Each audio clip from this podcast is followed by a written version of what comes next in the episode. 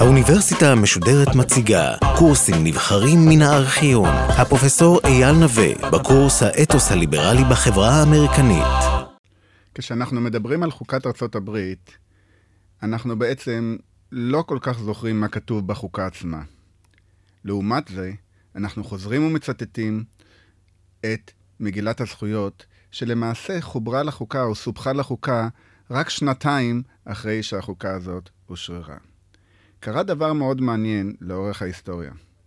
מגילת הזכויות, שהייתה אמורה להיות נספח לחוקה, הפכה להיות בתודעה הקולקטיבית וגם בתודעה ההיסטורית המסמך המרכזי. כשאנחנו אומרים חוקה, מיד עולה לנו בדמיון התיקון הראשון, התיקון השני, וזה צריך לזכור היה רק בזמנו נספח לחוקה, וזה הפך להיות דבר כל כך מרכזי. לכן נדמה לי שצריך להסתכל על המשמעות של החוקה הזאת לא כל כך בטקסט עצמו, כי הטקסט עצמו די יבש, ויש פה גם דברים מאוד מוזרים, כמו ראיית אדם שחור בדרום כשווה ל3/5 אדם לבן לצורך ייצוג. לא שנותנים לו את זכות הבחירה, אבל כדי שהדרום לא ירגיש מקופח, אמרו על כל אדם שחור תוסיפו 3/5, ואז יהיה לכם יותר אנשים, ואז תקבלו יותר נציגים. כל מיני כאלה דברים שבוודאי לא מצטטים אותם היום. לעומת זה, כל אחד מצטט את התיקון הראשון, שבו כתוב שהקונגרס לא יחוקק חוק הנוגע למיסודה של דת, או אוסר פולחן דתי חופשי, או מגביל את חופש הדיבור, העיתונות, או זכותם של בני אדם להתכנס בדרך שלום. זה דבר שהולך הלאה. ופה זה קרה דבר מאוד מעניין. הפונקציה של החוקה והפעולה של החוקה לאורך הזמן הסיטו את המשמעות שאנחנו נותנים לה מהמסמך עצמו לדרך שהמסמך הזה פעל. היינו התיקונים האלה, זכויות האזרח, הפכו להיות דבר מאוד חשוב לאורך ההתפתחות ההיסטורית של ארצות הברית, והם הפכו להיות מעין דגם שהעולם מסתכל אליו, איך הוא פעל והאם הוא הצליח או לא. למעשה, מגילת הזכויות היא 10 תיקונים שנוספו לחוקה ב-1791. מהתיקון הראשון ועד התיקון העשירי.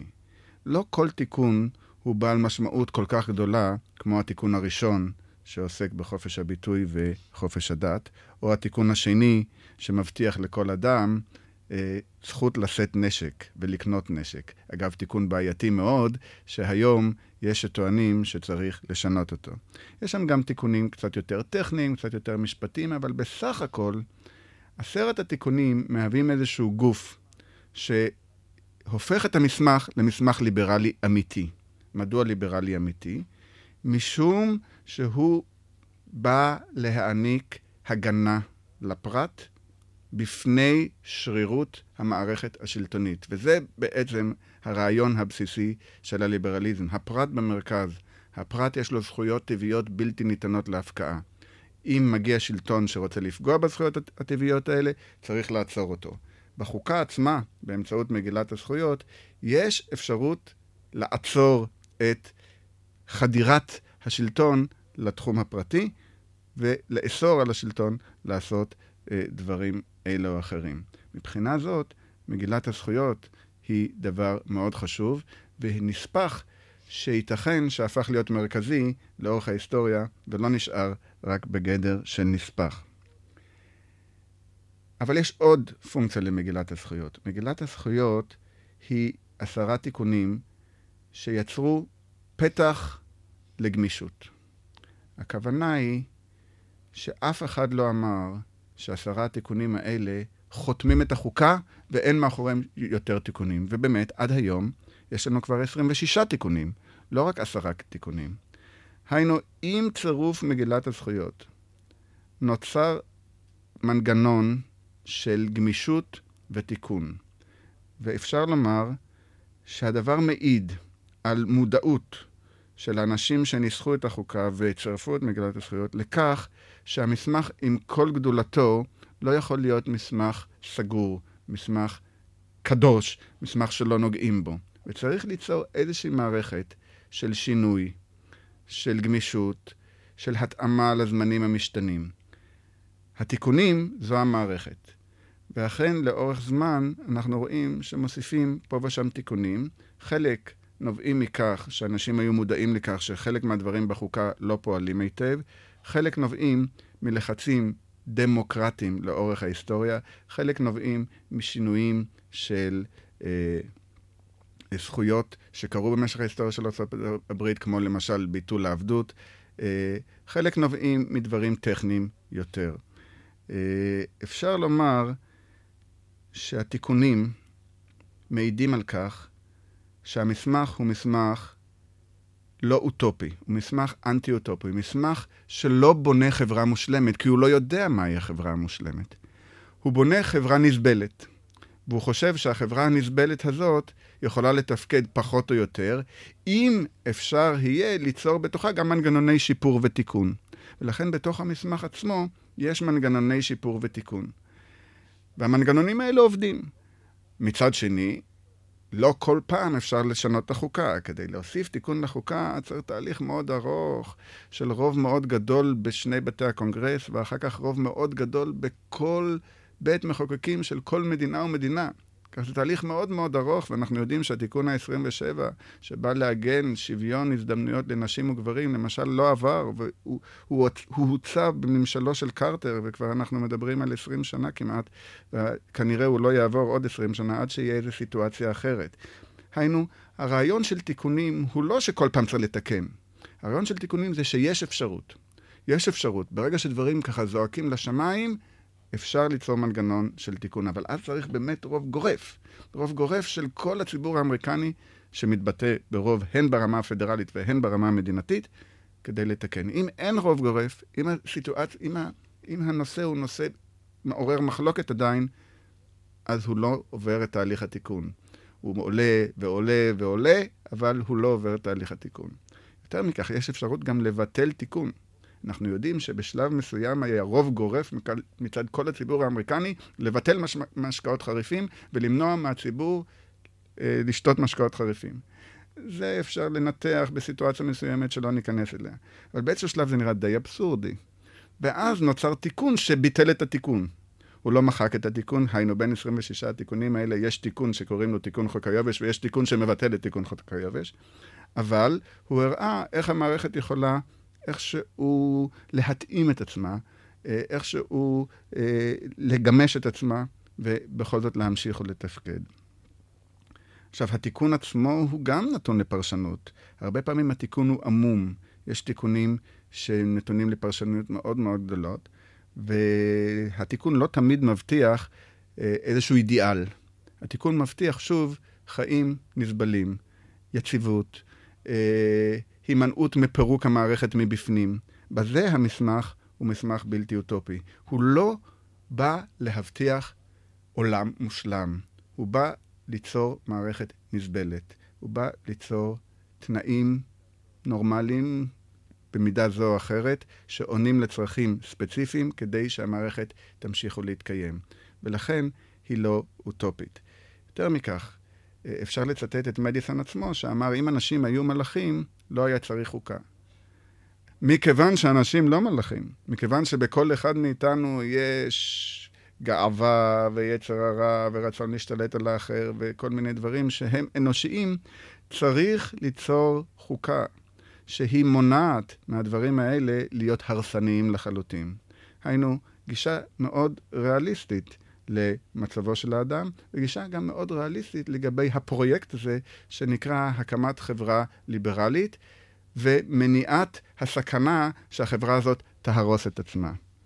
אפשר להגיד שאם אנחנו מסתכלים על הפעולה של החוקה לאורך ההיסטוריה האמריקנית, אנחנו נראה שהרבה פעמים היא הנציחה עוול, היא לא מנעה ביטויים מאוד גסים של גזענות, בעיקר כלפי השחורים, גם אחרי שהעבדות בוטלה, וגם אחרי שאסור היה להפלות על בסיס של גזע שונה, באמצעות פרשנות לחוקה, אפשר היה להמשיך בתהליך האפליה בדרום משך קרוב ל-100 שנה. כלומר, היא לא מנעה את הדבר הזה. החוקה הזאת לא מנעה יחס דורסני, נאמר, כלפי אינדיאנים בשלב מסוים. החוקה הזאת לא מנעה השתלחויות ברוטליות בפועלים, בשובטים, בשם החוקה, כך שלא תמיד החוקה הזאת יצרה תנאים לחברה צודקת ומאושרת, אבל היא תמיד יצרה איזשהו גבולות. גבולות שמעבר להן החברה הייתה יכולה להיות באמת חברה פושעת, או לחלופין חברה בלתי יציבה שתהרוס את עצמה. נדמה לי שהגבולות האלה כן נשארו במערכת האמריקנית לאורך זמן. ואפילו נשיא מאוד חריזמטי, כמו הנשיא רוזוולט, שבשלב מסוים רצה לשנות את החוקה ולהוסיף שופטים כדי שהם יעזרו לו להעביר חוקים משלו, נתקל בסופו של דבר באופוזיציה מהמפלגה שלו, ברגע שהוא רצה לגעת בחוקה, לגעת במסמך. כלומר, יש בחוקה, או בפעולה של החוקה, איזה אלמנט של סגב, של מעין קדושה, של משהו שאתה לא נוגע, משהו שאתה לא מחליף חדשות לבקרים. ואז אתה יוצר איזושהי מערכת של יציבות, מערכת של תפקוד נורמלי. דבר נוסף שקורה לאורך הזמן, זה שכן יש מתח בין האלמנטים הליברליים לבין האלמנטים הדמוקרטיים, והמתח הזה מתועל למאבקים על תיקונים לחוקה, ואפשר להגיד שלאורך הזמן יש הרחבת הבסיס הדמוקרטי של החוקה. התיקונים השונים של החוקה בעצם אפשרו לדמוקרטיה להיכנס לתוך החוקה. היינו, באמצעות התיקונים הורחבה זכות הבחירה, וכללה גורמים אחרים ואנשים או נשים שלא היו בעלות זכות בחירה קודם. באמצעות התיקונים אנחנו רואים הרחבת מערכת של הפקידים שיכולים להיבחר למשרות מסוימות. באמצעות התיקונים יש הגבלה של כהונות נשיאות, באמצעות התיקונים יש הפרדה בין משרת הנשיא לסגן הנשיא, כך שבסך הכל התיקונים האלה מאפשרים הרחבתה של המערכת הדמוקרטית, אבל בהדרגה. ודאי שלא זאת הייתה כוונת המנסחים של החוקה, שהיו מאוד מאוד חשדנים כלפי מציאות דמוקרטית. מה קרה מיד עם אישור החוקה? נוצר הממשל הפדרלי, אפשר לדבר על ארצות הברית, אפשר לדבר על הקמתה של ברית, ובעצם ממשלו של ג'ורג' וושינגטון יצא לדרך. אבל עם יציאתו לדרך של הממשל הזה, כבר בממשל עצמו יש מגמות שונות. מצד אחד, המגמה הפדרליסטית, הריכוזית, שאכן רוצה להעניק לחוקה תוקף מאוד חזק על פני המדינות, ומצד שני, מגמה שאומרת שהעובדה שיש חוקה עדיין לא מבטל את זכויות המדינות. מעניין שתומס ג'פרסון, מזכיר המדינה של ג'ורג' וושינגטון, התחיל לחשוש מעודף הריכוזיות שהחוקה נותנת לנשיא ולממשל הפדרלי, והחל לפתח תיאוריה שנקראת תיאוריית זכויות המדינות, שבו הוא טוען שמה שלא כתוב בחוקה נשאר בגדר זכות של המדינה. אבל יותר מכך, בשלב מסוים הוא טוען שהמדינה היא המוסמכת לפרש חוק של קונגרס בשם החוקה, ואם היא מבטלת חוק של קונגרס בשם החוקה, היא יכולה למנוע מהפעלתו בגבולות של המדינה. זה תהליך שמתחיל עכשיו, וייצור בעיות די רציניות עד מלחמת האזרחים לגבי גבולות הפרשנות. האם המדינה יכולה לעצור חוק פדרלי? האם המדינה צריכה ללכת עם החוק פדרלי עד הסוף? בידי מי הסמכות לפרש את החוקה? ג'פרסון לפחות, ויחד עם מדיסון מנסח החוקה, בסוף המאה ה-18 מתוך איזושהי אופוזיציה לממשל הפדרלי, טענו בהחלטות מפורסמות שנקראות החלטות קנטקי ווירג'יניה, שיש אפשרות למדינה לעצור חוק פדרלי ולמנוע את קיומו בגבולותיה. כשהממשל הפדרלי חוקק חוק שמנע בעצם אופוזיציה לנשיא ארצות הברית, קרא זה חוק ההסתה, יצאו בתי המחוקקים של קנטקי ווירג'יניה, ביוזמתם של ג'פרסון ומדיסון, בהחלטות שנקראות החלטות קנטקי ווירג'יניה, ובו הן אומרות שבגבולות קנטקי ווירג'יניה החוק הזה לא תקף. ויש להם זכות מלאה בחוקה לעצור את החוק בגבולותיהם, למנוע את הפעלתו, משום שהם פרשו את חוק ההסתה כמנוגד לחוקה. ואז מתחיל בעצם מאבק מי יפרש את החוקה. מי יהיה הגוף שיפרש חוקים לאור החוקה? האם זה תהיינה מדינות? ג'פרסון חושב שכן. אבל אחרי שנתיים, או קצת יותר משנתיים, העניין התהפך. קודם כל משום שג'פרסון ניצח בבחירות והפך להיות נשיא, וחוץ מזה בגלל גאונותו של שופט בית משפט עליון פדרליסט בשם ג'ון מרשל, שבפסק דין מדהים קבע שיהיה זה בית משפט העליון שבסמכותו לפרש את החוקה, ובסמכותו לבטל חוקים של הקונגרס בשם החוקה, ולא המדינות. עם קבלת ההחלטה הזאת של מרשל בעצם נוצר תקדים משפטי שהפך את בית המשפט העליון ולא את המדינות לפרשן האחרון של החוקים ולמבאר החוקה. קוראים לזה judicial review, עיקרון הבקרה השיפוטית. עיקרון הבקרה השיפוטית, עד כמה שהדבר יכול להיות מוזר, הוא פועל יוצא של מאבק פוליטי. זה לא איזשהו עיקרון תיאורטי, שבית המשפט העליון ישב וחשב על זה ובסוף הכניס אותו. זה פועל יוצא של מאבק פוליטי סביב הבחירות של 1800. המאבק הפוליטי הזה בעצם מסיים את התהליך המהפכני, ובו קוראים הדברים הבאים. הפדרליסטים בראשותו של ג'ון אדמס הפסידו בבחירות. בנובמבר 1800 הם הפסידו את הבחירות, מי שניצח זה הרפובליקנים בראשותו של ג'פרסון. עכשיו, יש איזשהו קטע בין הבחירות לבין השבעת הנשיא הבא, או כניסת הממשל הבא, והקטע הזה הוא, היום זה 3 חודשים, אז זה היה 5 חודשים. הנשיא שהפסיד עדיין יש בידיו את כל הסמכויות. קוראים לזה תקופת הברווז הצולע, משום שהוא כבר הפסיד, הוא יודע שהוא עוזב, אבל מנובמבר ועד מרץ של השנה הבאה, הוא הנשיא. עכשיו, ג'ון אדמס הפסיד בבחירות, אבל היו לו את כל הסמכויות הנשיאותיות וכל הכוח הנשיאותי. והוא חושב איך הוא יוכל לנסות ולשמור את הדרך הפדרליסטית למרות שהוא הפסיד בבחירות. כמובן, הוא הולך לקבל את החלטת הרוב, החלטת הציבור. אבל הוא ינסה כמה שהוא יכול למנוע את הנזקים שלדעתו החלטה כזאת תעשה. אז מה עושים? ממנים שופטים. ממנים שופטים פדרליסטים כמה שיותר למשרות שהתפנו, ואולי אפילו מנפחים את המשרות כדי שבמערכת המשפט לפחות יהיה כוח פדרליסטי. מה שאדמס עשה הוא לקח את מזכיר המדינה שלו ומינה אותו לנשיא בית המשפט העליון. וזהו ג'ון מרשל. אותו ג'ון מרשל שהפך להיות נשיא בית המשפט העליון החזיק במשרה למעלה מ-30 שנה. והיינו נתן את הפן הפדרליסטי בבית המשפט העליון. אבל ככה חוקה רוצה. החוקה רוצה שגם במעבר שלטון לא יהיה מעבר גורף. תמיד יישאר חלק מהשלטון הקודם וימרר את החיים לשלטון הבא, שימרר את החיים לשלטון הקודם, וכך בעצם יהיה ריסון ואיזון. עם תבוסתו של אדמס, הוא בעצם מינה שופטים פדרליסטים רבים למשרות שונות במערכת.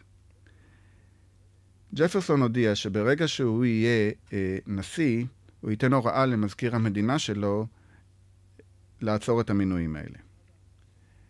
אחד האנשים בשם מארבורי, שמונה על ידי אדמס, התיק שלו הגיע לשולחנו של מזכיר המדינה בדיוק באותו יום שהתחלף השלטון. כשמדיסון נעשה מזכיר המדינה, והוא היה צריך לאשר את המינוי, הוא החליט לא לאשר את המינוי, ולטעון שהמינוי הזה בטל.